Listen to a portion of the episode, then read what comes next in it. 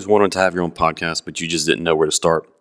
I know that it used to be me until I uh, was told about Anchor.fm. Anchor FM is one of the best podcasting platforms out there because it's free. They help you with distribution, getting onto all the various podcasting platforms. They have tools for editing and for creating all the podcasts, uh, and they even have monetization tools. It's a really, really great app and website. I highly recommend it. If you want to get your own podcast going, go and download the free Anchor app or go to anchor.fm to get started. I can't recommend them highly enough. So download that free Anchor app or go to anchor.fm so you can get started making your own podcast.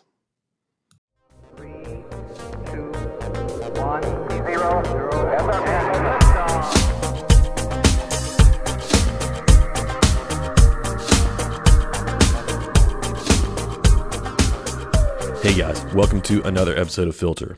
On this show, we recognize that the world can be a confusing place to live in, and so what I seek to do is to equip you to live with biblical clarity in our confusing world so that you can face the chaos of life with wisdom, integrity, and courage. The success and survival of our American Republic is never a guarantee. Our country is filled with tensions over competing ideas, social movements, political divisions, and a crumbling trust in our institutions. My guest on today's show argues that we need to take a look at the nature of democratic government in America and why the founders designed it in such a way. He argues that they were fundamentally driven by a belief in the fallenness of man and how government should curtail that reality. His name is Robert Tracy McKenzie, and we discussed his new book, We the Fallen People The Founders and the Future of American Democracy.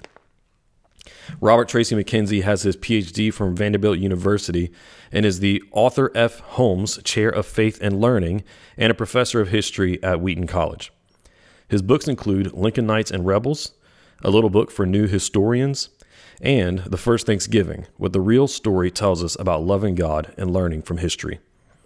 Before we dive into this episode, let me encourage you to subscribe to our email list so that you get all the latest episodes and content sent directly to your inbox. Visit the link in the show notes and you can sign up on my website. Also, be sure that you're subscribed to Filter wherever you get your podcasts so that you can get all future episodes right on your homepage and, uh, and notifications as well for whenever we publish new episodes. If you're helped by this content, we'd really appreciate it if you left us a rating and review or shared this show with your friends. Leave Filter a five star rating on Spotify and include a review on Apple Podcasts. It'll only take a minute of your time and when you take these simple steps, it greatly helps us to get the message of biblical clarity out to more people.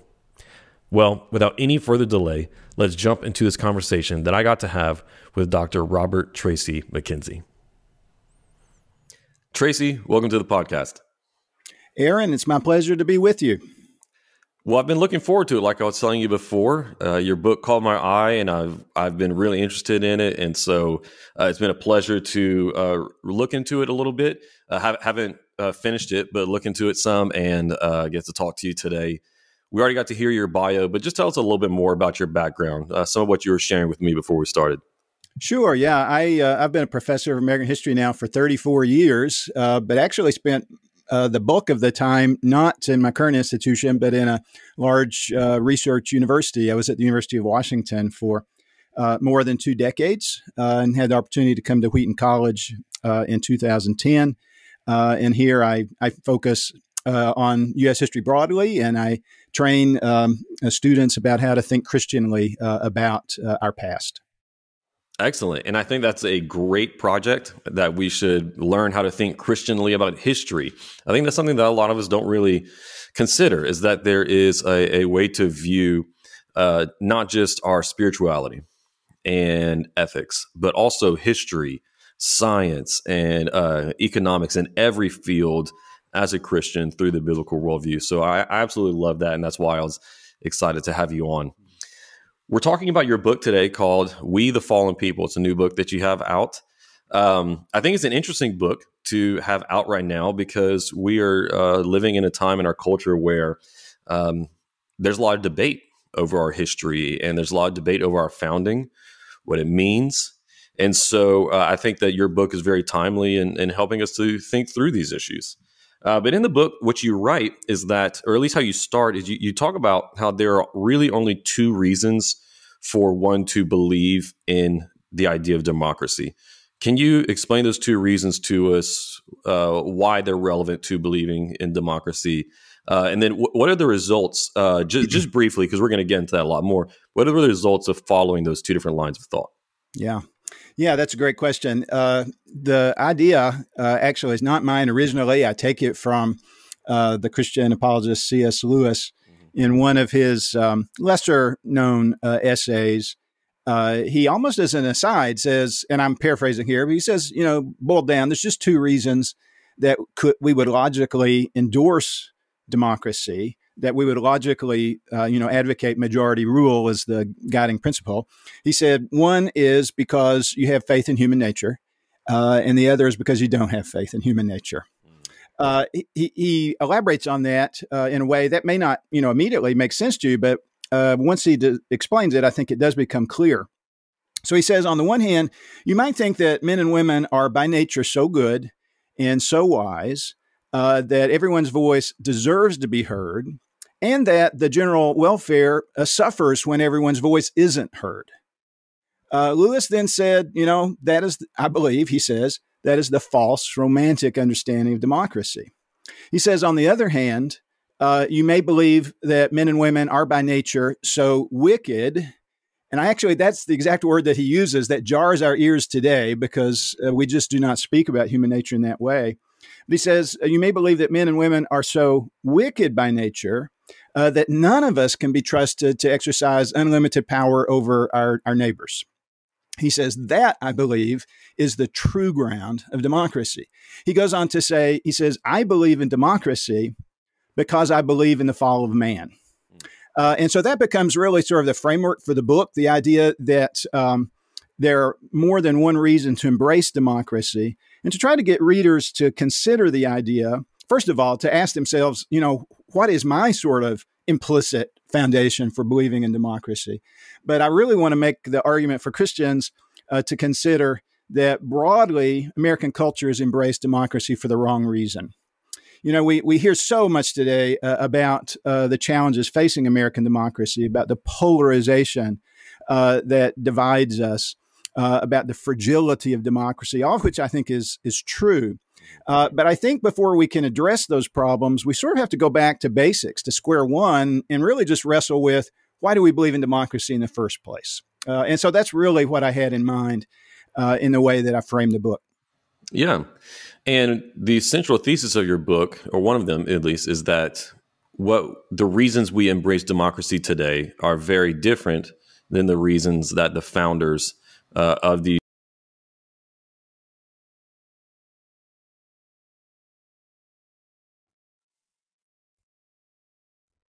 unique and uh and and how did that shape our country's beginning? So um one of the things that I try to do uh, in the book is just to model the value uh, of thinking historically, and, and, one of the ways that uh, I think history uh, can can serve us it's just to show us that the way that we see the world, the values that we hold, um, often are uh, sort of situated in a particular historical moment. They're not the way people have always thought. Uh, and once we realize that, it sort of allows us to see them a little bit more clearly, to be a little bit more self conscious of them. And I think that um, this is a sort of a classic example that I begin the book by going back to the uh, values primarily of those founders who were involved in the creation of the Constitution. Uh, and I asked, uh, you know, what was their understanding of human nature and how did that relate to their thinking about the proper structure uh, of government? And one of the things that became very clear uh, was uh, that the framers of the Constitution uh, absolutely believed that a successful framework of government had to rest on an accurate understanding of human nature. It had to be realistic about uh, what motivates men and women in their behavior. Uh, and to generalize broadly, uh, the framers uh, assumed that human nature was selfish. Uh, my, my students often find it difficult to to I don't know to sort of bring the kind of nuance that's necessary to this question. They they hear that the framers didn't think that men and women are basically good, and so they said, "Oh, so they thought we're all evil." And that's not how they would have expressed it. They, their, their view is actually much more complicated than that. They, they believe that men and women were capable of acts of great courage or kindness or self sacrifice. They wouldn't have denied that for a moment, and they hoped that we would all aspire to that. But they said that basically our default motive is self interest. Uh, if you mm-hmm. had to have one word to characterize their understanding of human nature, uh, it would be self interested uh, or, or, selfish. Mm-hmm. Uh, so, what that meant was, uh, is that when our or my when when my self interest clashes with the general welfare, my human nature says, "Well, that's too bad for the general welfare. I need to do what's best for me." Uh, and so they took that assumption to the framework of the Constitution. Uh, and what that led to more than anything else was their axiomatic assumption that power is always dangerous. It's, it's always a threat to liberty, is the way that they would uh, have most commonly phrased it. Power is always a threat to liberty because what power does is give us the ability to implement our agenda uh, of self interest as we understand it uh, and our ability to do that even at the um, uh, detriment of those around us. So they would have said that power is dangerous if it's wielded by a king. They would have said that power is dangerous if it is wielded by an aristocratic minority. And they would have said that power is dangerous even when it's wielded by a popular majority. Uh, and so they take that understanding to the framework of the Constitution. And all of those features of the Constitution that we all learned about in junior high school uh, you have, you know, the separation of powers and the three branches. You have the checks and balances. All of those grew out of an understanding that power is a threat to liberty, which rested on their understanding that human nature is basically selfish. So I, I would argue that it's almost the case that there's not a line in the Constitution that is not flowing out of this understanding uh, of human nature. Uh, and I really think that's, I just don't think that's a very debatable proposition. I, I think it's very easy to demonstrate. What's uh, the challenge then for readers uh, is to sort of ask themselves, so what? So uh, do I care? Uh, and so what I also try to do after overviewing the the framers' understanding of human nature is I just look to uh, scripture. I look to Old and New Testament um, declarations, to the historic Protestant confessions, to other sorts of uh, evidence we have on uh, themes in church teachings uh, over the centuries. Uh, and I say, you know, were were they consistent with uh, revealed truth? And I think it, I think they were. You know, one of the debates that a lot of Christians get sucked into with regard to our history uh, is the debate over whether the the leading founders were devout Orthodox Christians in some way that you know that we would define. Uh, and I think that's really difficult to answer. Yeah. On the other hand, their understanding of human nature is not difficult to answer because they talked about it all the time. Uh, and they thought it was absolutely central to their task of creating a government that would, would uh, promote justice and flourish. Uh, and so I really think that's where our attention should, should start. And when we start there, it can challenge us to sort of rethink how we think about democracy. Yeah, absolutely. Like you said, it, we uh, we we cannot um, look into the hearts of the founders to figure out where they devout followers of Christ, like you said, or at least orthodox. But we can look at what they believed about the world, uh, power, uh, humanity, and see at the very least a very very heavy influence of the Christian worldview, uh, especially in terms of human nature and uh, and yeah, like you said, self interest. That is something that you see come up very often whenever you read uh, the founders and their thoughts.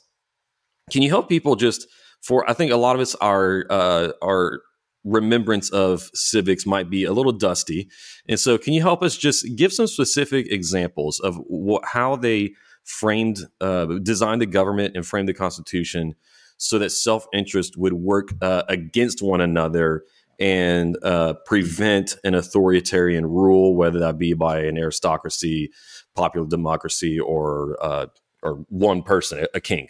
Sure. Yeah.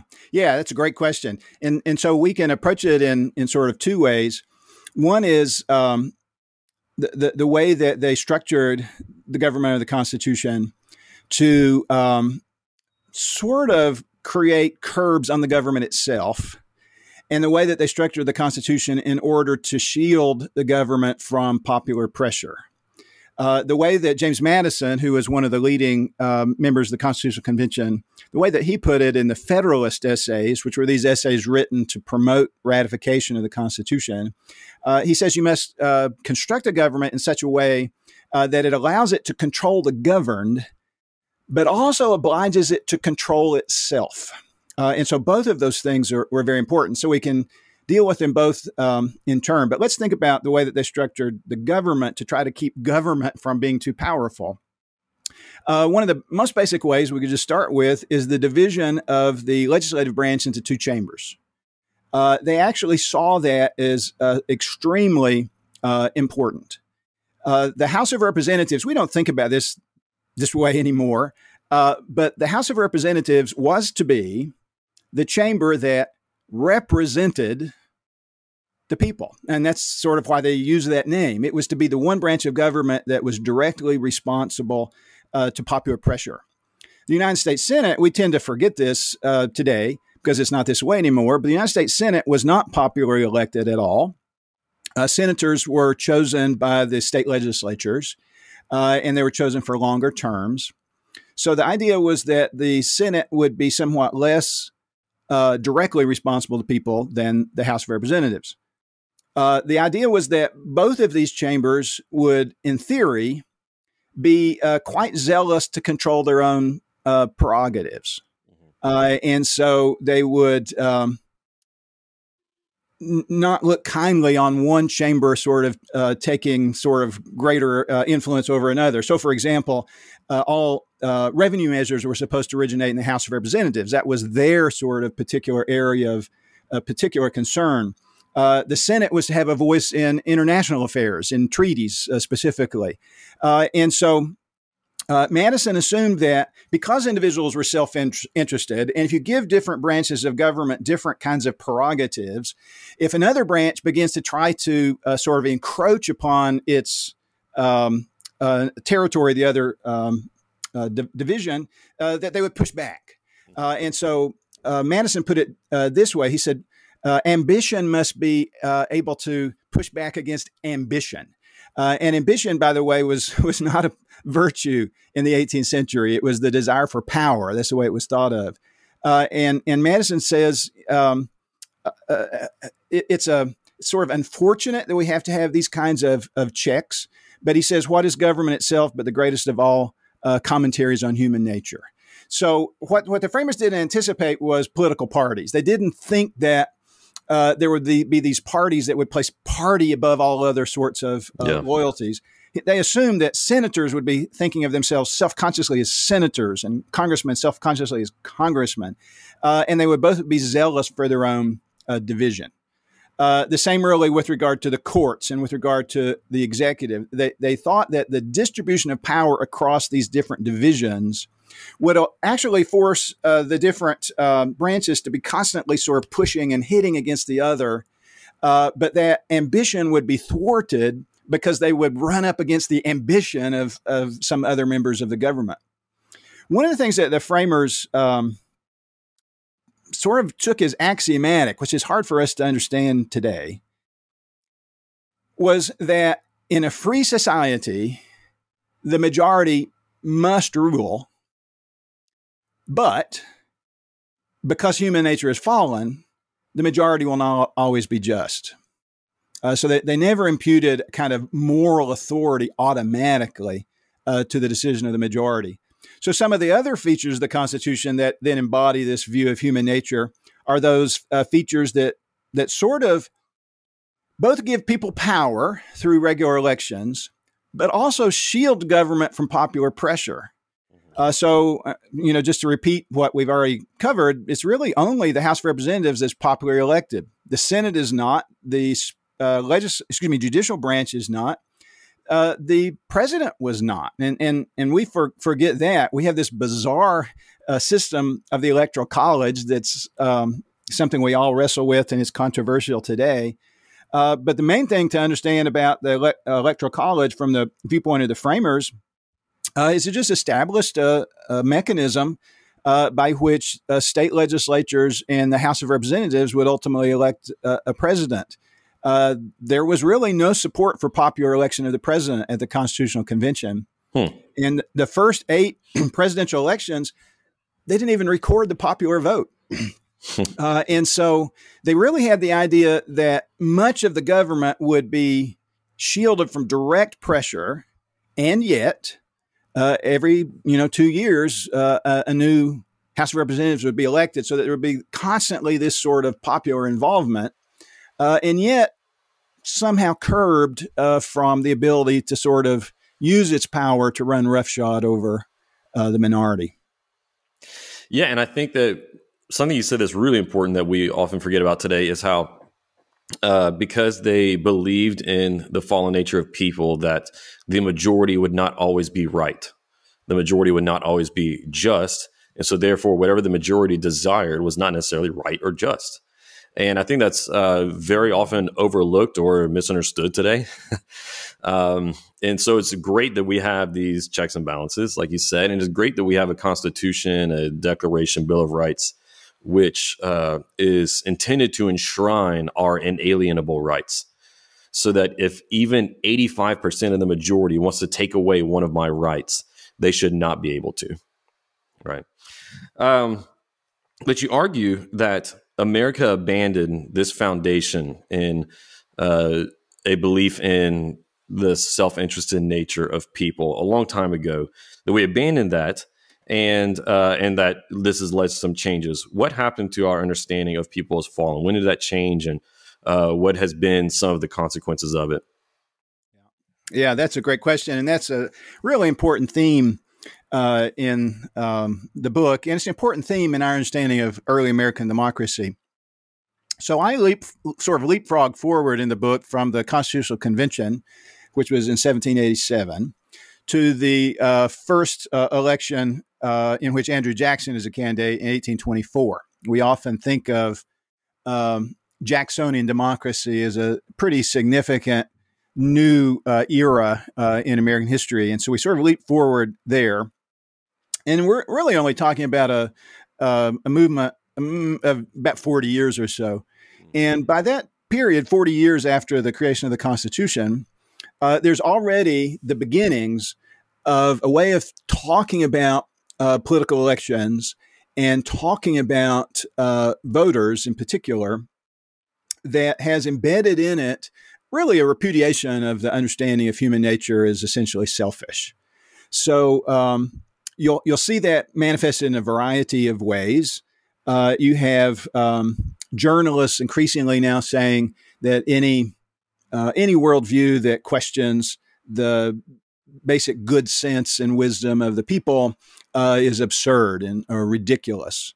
Uh, you have uh, prominent um, uh, historians, actually, really one of the earliest historians in the United States who becomes a speechwriter for Andrew Jackson, uh, who says um, that the um, the voice of God inhabits the will of the majority. Hmm. Uh, and uh, he doesn't coin the term; it's very old. But he says we we agree that the voice of the people is the voice of God. Uh, you have writers like Herman Melville, uh, you know, the author of Moby, Moby Dick, uh, which we all cite and nobody reads, I think, anymore. Uh, but one of the um, characters in a different uh, Melville novel uh, says at one point in an extended dialogue, he says, The Messiah has come and he has come in us. that that idea that what sets America apart is this glorification of the people and in particular, the wisdom of the people and the virtue of the people. Uh, and then you have Andrew Jackson, uh, who doesn't cause these things, but he really embodies this new way of, of thinking. So Jackson is the first president uh, who will say that the, the will of the people is sort of intrinsically morally authoritative.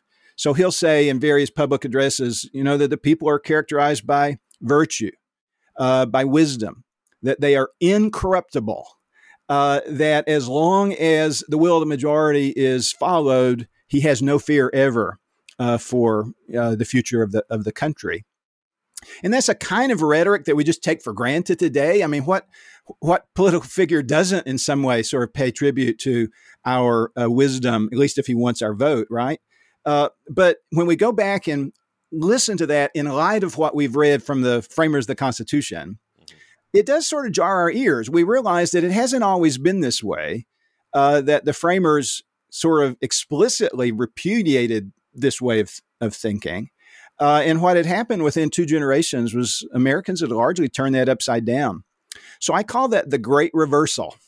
Uh, and uh, I think it's just good for us to be aware of this for many reasons. But one, I think, is that uh, we often um, sort of fall into this way of thinking where we think, you know, everything that's gone wrong with uh, American democracy is something that's happened, um, you know, fairly recently.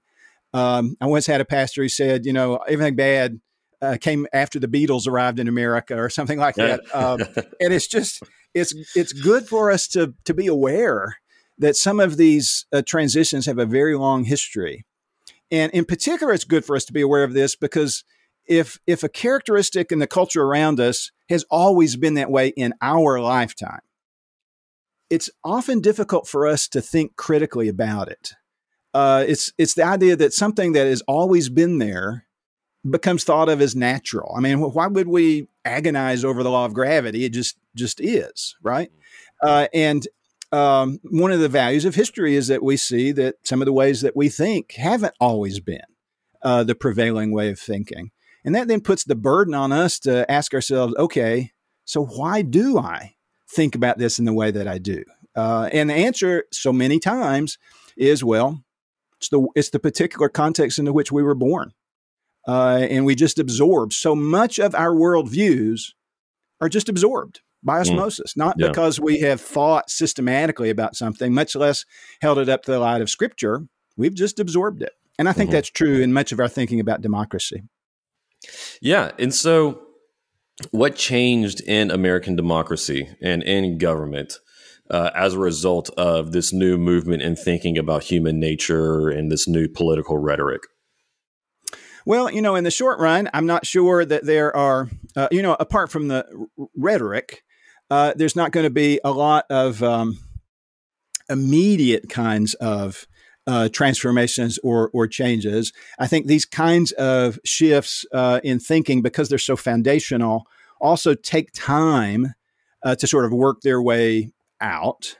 Uh, but I, I do believe it has a lot of implications or consequences. Um, one of the things that uh, that I think you can link to this positive view of human nature uh, is that Americans become more sympathetic with and susceptible to uh, what scholars call populism or a populist appeal. Uh, you know, some of your listeners may have, you know, heard references to populism in, in recent years. It's a phenomenon that's not only important in the United States, it's important in uh, Latin America, in good parts of Eastern Europe. Um, uh, and, and, so it's an important phenomenon. Populism, just to, to sort of define it really briefly, is just a way of framing political issues.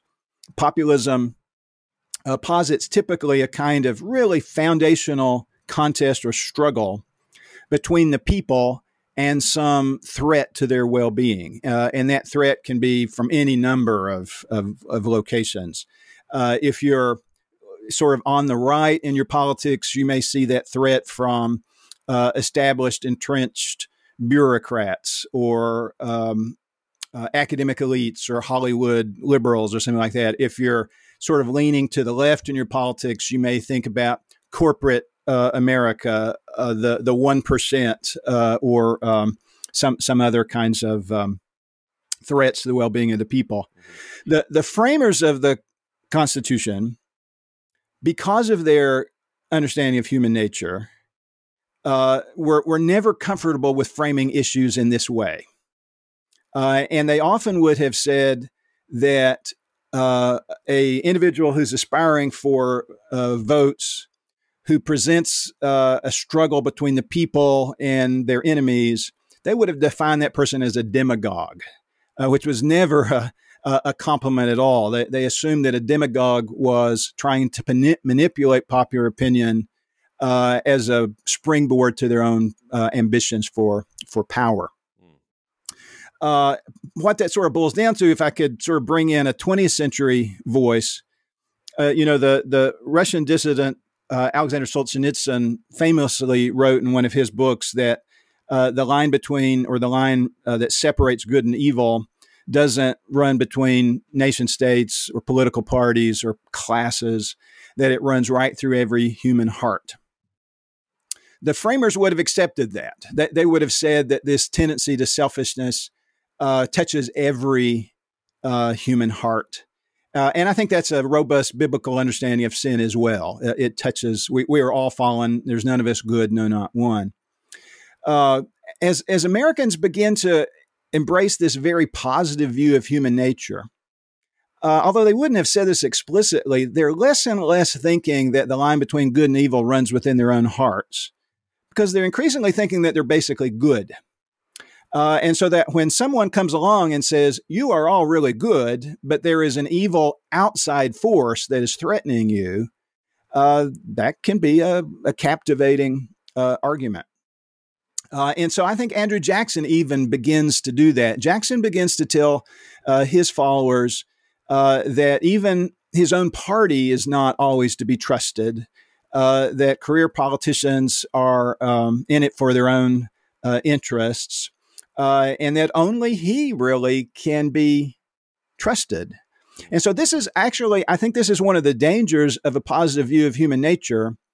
Um, we actually don't fear power if we think human nature is basically good, mm-hmm. uh, as long as power is wielded by somebody on our side. Uh, and and so um, Andrew Jackson will take a, a, variety of steps that really clothe the presidency with greater power than ever before.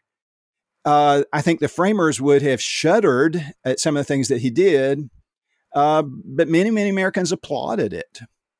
Uh, and so this this view of human nature is basically good. Really gets in the way of thinking Christianly about institutions, uh, about political movements, about uh, the um, uh, the way that power is used governmentally.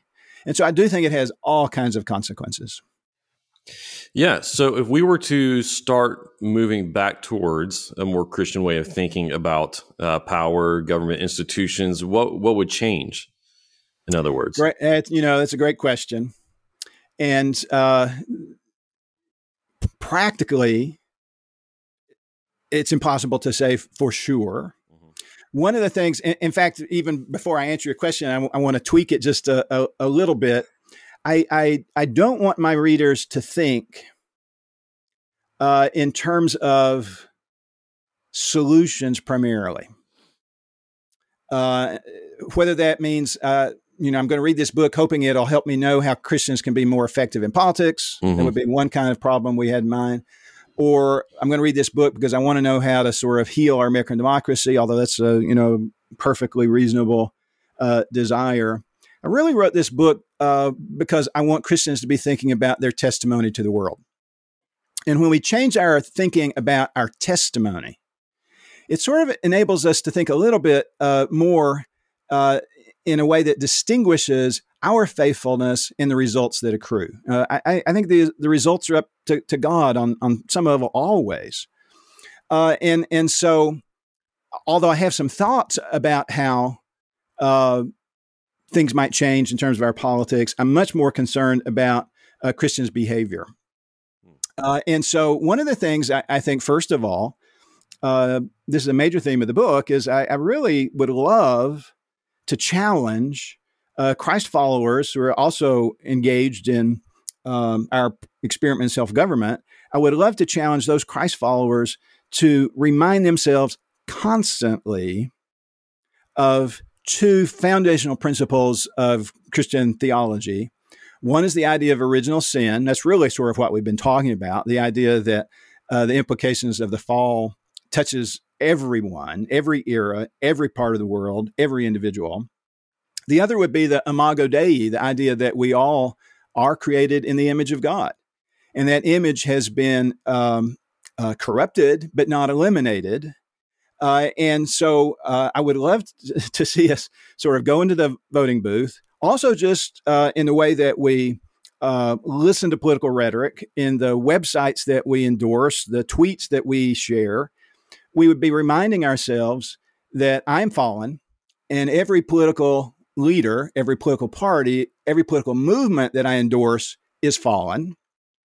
And on the other hand, every individual that I oppose politically is created in the image of God, is no ordinary human being, uh, is fearfully and wonderfully made uh, in the image of the Creator.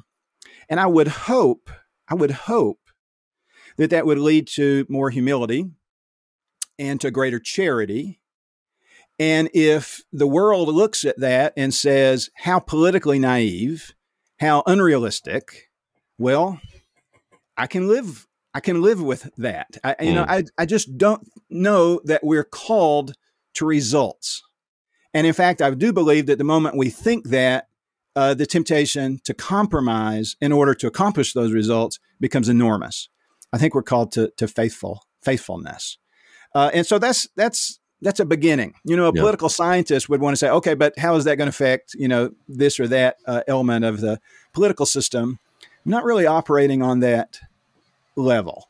Mm-hmm. Um, if you understand what I'm saying. Yeah, absolutely. And I think that's so good because we're Christian or not, and right or left, it's so easy for us to start um, attaching the value of ideas to the value of the people who hold those ideas. And whenever we look at ideas and worldviews, uh, it, it's perfectly okay for us to say that's good and that's bad, that's worthful and that's worthless. Once again, speaking about ideas. Uh, but then we start to look at our uh, people who are on the other side of the aisle from us or in a different camp and say they hold these ideas that I disagree with. I think they're bad ideas. And so then I start saying, well, they're bad people. And uh, and now we, we can be realistic once again about the fallenness of human nature. There are certain people out there who uh, should be seen as bad actors, but by and large, uh, we need to be incredibly discerning, generous, especially towards our neighbors uh, mm-hmm. in in evaluating ideas and and, and living together um, in in Christian love. So I think that's really good. That's a great reminder. Uh, but you spend a considerable amount of space in the book, kind of re-examining Alexis de Tocqueville and his uh, analysis of America. Uh, remind us of Alexis de Tocqueville, who he is, for those who might not remember or maybe just haven't heard of him at all, and talk about what can we learn, what insights can be gained from his uh, his commentary on democracy in America. Yeah, I, I love to talk about Tocqueville. Uh, Alexis de Tocqueville was a, a French aristocrat, uh, born uh, just after 1800 uh, in France, uh, and who comes to the United States in um, 1831 at the age of 25. Uh, he, many, almost by any measurement, uh, was precocious, was brilliant, um, and came to uh, the United States basically because he wanted to understand what the future of the world would be like as democracy uh, became more and more and more common uh, around the world. I, I, like to joke with my students who study abroad, say for six months or so. I say, set your sights high, you know, uh, uh, go abroad to, to understand the, the, future of the world or something like that, uh, which is what Tocqueville is doing. It's very personal for Tocqueville. Uh, his parents uh, were newly married young adults at the time of the French Revolution. And as uh, prominent members of a prominent aristocratic family, they got caught up in, in the social upheaval of the French Revolution uh, they were imprisoned uh, for many, many months in fear that they were going to be executed, as tens of thousands of individuals were mm-hmm. uh, during the French Revolution. They did survive, uh, but they were, you know, permanently affected by that. Uh, and their son Alexis, who was born after this, sort of inherited that kind of concern. In other words, Tocqueville un- understood that popular movements don't always lead to just society. Sometimes they lead to, to some horrific outcomes. He believes that the United States is sort of on the cutting edge, on the, the sort of the crest of the wave of growing democracy in the Western world. Uh, he thinks there's no society in the world more democratic. And so he wants to come and figure out what he can learn. And, and so he spends about 10 months, not quite 10 months, in the United States. Uh, he travels to 17 states. Uh, he um, interviews more than 200 people. Uh, and then he goes home and he thinks about what he had seen and he reflects on it and ultimately writes this work, Democracy in America. which is often uh, described by scholars as the most important book ever written, either on democracy or on America. Uh, and, and so it really is uh, remarkable. He talks about everything. Uh, he wants to understand how democracy affects popular culture, how it affects theater, how it affects literature, how it affects history. Um, uh, and obviously, spends a great deal of time thinking about how it affects uh, politics and just the whole experiment of government. He's not a, a, Christian. I don't believe that he was a Christian. It's hard to say absolutely for sure, but his private letters suggest that he was a seeker uh, who uh, really was, for most of his life, never at peace in terms of his own uh, understanding of um, of God and God's uh, gospel. But as an outsider, uh, he's a sympathetic. He's a sympathetic critic. Uh, he wants to see democracy flourish. he also says that um, he has both fear and hope for it. So, what does he bring to the table? Well, one of the first things, uh, I think, maybe the most important thing, is uh, that Tocqueville actually came to the study of democracy without what I call in the book uh, democratic faith.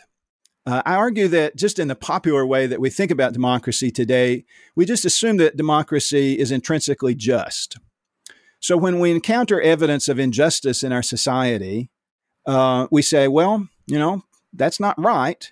That is a sign that our democracy is not yet perfect. But if we continue to make our society more and more democratic, truly democratic, these instances of injustice will go away. So, what it sort of boils down to is that democracy just becomes the synonym for the good society, and there's no problem that more democracy won't solve. That's what I call democratic faith. Tocqueville does not have democratic faith. Uh, he uh, actually is going to take it as, as obvious that democracy itself is morally indeterminate. Uh, and he does that because he shares the same understanding of human nature as the framers of the Constitution.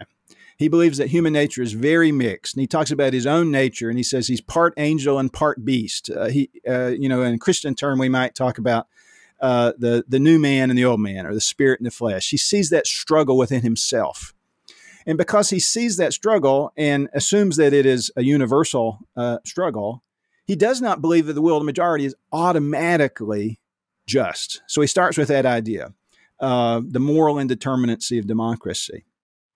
Uh, and then the concept that probably he's best remembered for is what Tocqueville called the tyranny of the majority.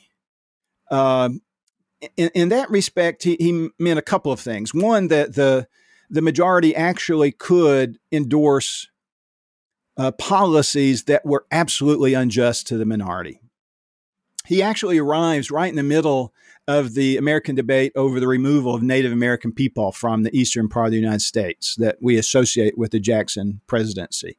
Uh, and, um, you know, Tocqueville saw that as an example of a majority simply using the power that it had uh, to do what uh, served its own interests, even if it was un- unjust uh, he thought a lot about American slavery, uh, and he saw that as another example of the tyranny of the majority. But he also argued that the power of the majority could be exercised in sort of unseen and abstract ways. So he said the majority can have really sort of oppressive control over opinion. Uh, he said that in the old authoritarian um, uh, states of, say, Louis XIV in France, that uh, a, a tyrant could enslave the body, but not the soul. He said that in democratic societies, people aren't thrown in jail for their opinions, uh, but they can be effectively ostracized from the discussions in ways that m- make their lives utterly meaningless to the uh, conversation. So he says in democratic societies, uh, the body is left free, but the soul is often enslaved. Uh, and so, what Tocqueville is actually writing about, which might resonate with some of us today, he really is sort of anticipating what today gets called cancel culture. He says that in the United States, as long as the majority hasn't decided, there is a robust um, uh, debate about any issue. But that once the majority has made up its mind, to disagree with the majority is really to commit sort of political suicide. Uh, he also, you know, he says that in such a society, um, the most successful political leaders are often not the ones that show courage uh, or independent judgment. They're often the ones that um, are, are, willing simply to be guided by whatever the majority demands. So there's just it's so much there, and I could uh, go on and on. But uh, yeah. Uh, he he describes things that are still relevant to our lives today, and he does it as an outsider which we might think, well, who is he to talk about American democracy? But I would argue that it actually gives him a perspective that it's difficult for a native born American to, to bring to bear. Yeah, and especially as someone, I that's something I never considered before. The context of Tocqueville coming from the the background of the French Revolution. So, especially not just an outsider, but an outsider coming out of the ashes in the uh, the bloodshed and the horror of the French Revolution, coming over here and saying, uh, showing some appreciation, but then concern. Uh, that is a voice worth listening to because mm-hmm. I think that one of the problems, and uh, and this might also be one of the things that's contributed to uh, us thinking of uh, the people as good, is um, that America is following more and more kind of the, the spirit of the French Revolution rather than mm-hmm. the American. Uh, it's something that Os Guinness uh, a, a, guest of the show has written about in his uh, latest book. Um, and so, yeah, I, I, think that Tocqueville is a voice worth listening to and uh, and always, always fascinating. So we already talked about this a little bit, but just as we come to the close, uh, I just wanted to ask, what is some of the primary takeaways that you want readers of the book or listeners to this show to have regarding what we talked about? Uh, like I said, you already touched on it, but if you have any more takeaways or just next steps? What do you sure. hope for that to be? Sure. Yeah. Uh, so, uh, you know, that, that's the $64 question. And it's one that I've wrestled a lot with. In my book, I actually devote the final two chapters uh, of the book to some concrete recommendations uh, for what it might look like to apply insights that we've learned in the way that we engage in the public um, square. And I just have a few suggestions uh, th- that I would mention, uh, particularly for uh, Christian um, listeners, but but not limited just to uh, people of faith. I think it begins by uh, taking um, the danger of power seriously. when we look at American politics today, it's pretty clear to me that if there are any Americans who take the danger of power seriously, they're a minuscule percentage. And here's why I think that. I think the true litmus test of our understanding of power is our willingness to curb power when we ourselves wield it. Uh, and, and what I see is that we're very skeptical of power when our party, whatever that is, is not in the majority. Yeah. Uh, we're not at all suspicious of power when, when we're the ones pulling the trigger, uh, when we're the ones wielding it. Uh, and so I don't see any sizable contingent of Americans today who accept remotely the, the framers' understanding of the dangers of power. So I think it starts there, always with the emphasis in particular uh, on when we are, are in the majority. Uh, secondly, I, I, think it's uh, important uh, to take seriously the power of um, of uh, the temptation of power to to lure us, to lure the church uh, to positions of power. Um, one of the things that that Tocqueville uh, talked a lot about democracy in America is the vitality of American Christianity, and he actually uh, believed that American Christianity was having a, a significantly positive uh, impact on uh, democracy as he observed it in the 1830s. And in his interviews, it's one of the questions he asked time and time and time and time again. How do you explain the vitality of Christianity in your land? Uh, and the answer that came back over and over and over again uh, was uh, the separation of church and state. Now, that phrase is a loaded phrase, and it can mean a lot of different things to different people yeah. Uh, at different at different times. And so, I want to be really careful. What uh, his uh, interviewees were saying they weren't saying we're talking about a public square that's devoid of any political uh, di- excuse me religious dimension we're not talking about an understanding where everyone checks their religious views at the door uh, before they engage in politics but he was saying uh, what they were telling him uh, is that uh, american churches uh, sort of take pride in not affiliating with uh, a political party uh, or the state. And, and Tocqueville compared that to his native France. So at the time of the French Revolution, uh, the monarchy, of course, was the framework of government, and the Catholic Church was officially established in a close partnership with the monarchy. And so Tocqueville said that when a popular movement arises to overthrow the monarchy, they pretty naturally saw religion as the partner of authoritarianism. Uh, and so uh, many of those uh, radicals in the French Revolution assumed that it was just as essential to destroy the Catholic Church as it was to uh, overthrow the monarchy. Uh, and Tocqueville thought that was an enormous mistake. Uh, he argues that despotism can exist without faith, religious faith, but democracy can't. and he worried that uh, if the United States repeated the pattern of France, uh, that it would actually have a detrimental effect on on religion. He says when religion is not associated with a temporal power, it is free uh, to exercise authority over all. Uh, when it enters into a partnership with temporal power, individuals who might be drawn to it uh, will actually be uh, re- repulsed. So that's one of the takeaways that I really encourage readers to take seriously. And then the final one is just to take uh, rhetoric seriously. Uh, I argue that the way that we talk about uh, our political values, the way that we discuss our political opponents, is always actually uh, carrying a religious message. Uh, it may be a message implicitly about original sin. It may be a message about the image of God in others. Uh, but we're always conveying a religious message. Uh, and so, one of the things I really want to challenge Christians today is to not accept the argument that all that matters is policy uh, and that rhetoric is uh, irrelevant. Uh, I think our the votes that we cast always are not just transactional; they're also a form of testimony. and so, I think the way that our Christian assumptions get conveyed most powerfully is often in the rhetoric that we use, even more than the policies that we espouse. And uh, individuals may not agree with that, but I would encourage folks to, to wrestle with that just a little bit uh, before dismissing the idea. Excellent. Good. So, once again, the book that we talked about today is We the Fallen People by uh, Tracy McKenzie.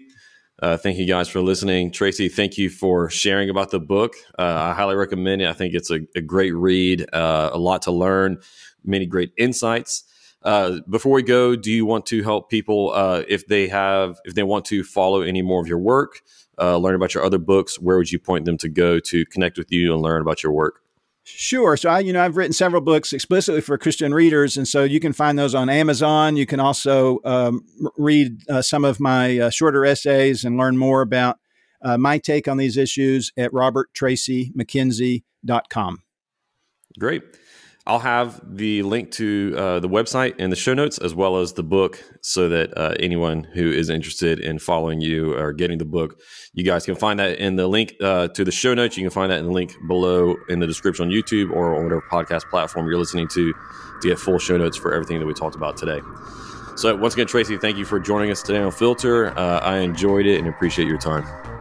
My pleasure, Aaron. Thanks, uh, and God bless your ministry.